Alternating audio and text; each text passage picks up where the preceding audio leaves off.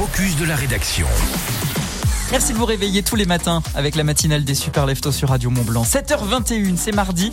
On est le 12 décembre 2023. Le focus de la rédaction et la filière pastoralisme et l'élevage vient d'obtenir l'inscription de la transhumance au patrimoine mondial de l'humanité. Domitil Courtemanche, tu nous en parles ce matin. Oui, c'est tout récent, Lucas, puisque ça s'est passé mercredi dernier. Le comité intergouvernemental de sauvegarde du patrimoine culturel immatériel de l'UNESCO était donc alors réuni au Botswana et c'est eux qui ont donc validé cette candidature. Alors la France n'y est pas allée toute seule.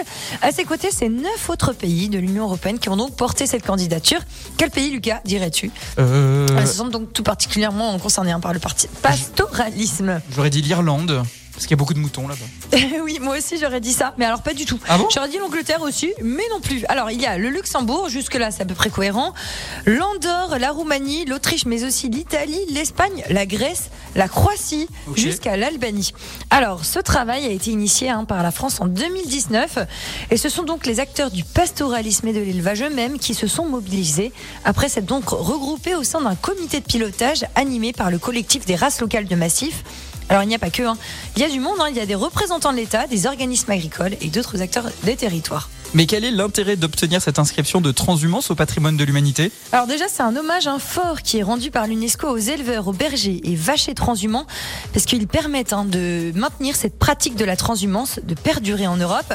Cette pratique ancestrale demande hein, de vraies connaissances et un savoir-faire spécifique pour déplacer hein, de manière saisonnière les troupeaux.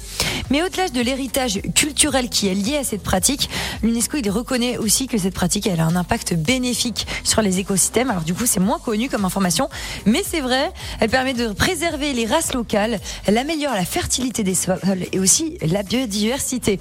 Enfin, un plan de sauvegarde et de valorisation de la transhumance a été réalisé pour analyser les risques et les menaces qui pèsent actuellement sur cette pratique, pour mieux la protéger, pour la valoriser et aussi pour permettre donc sa transmission.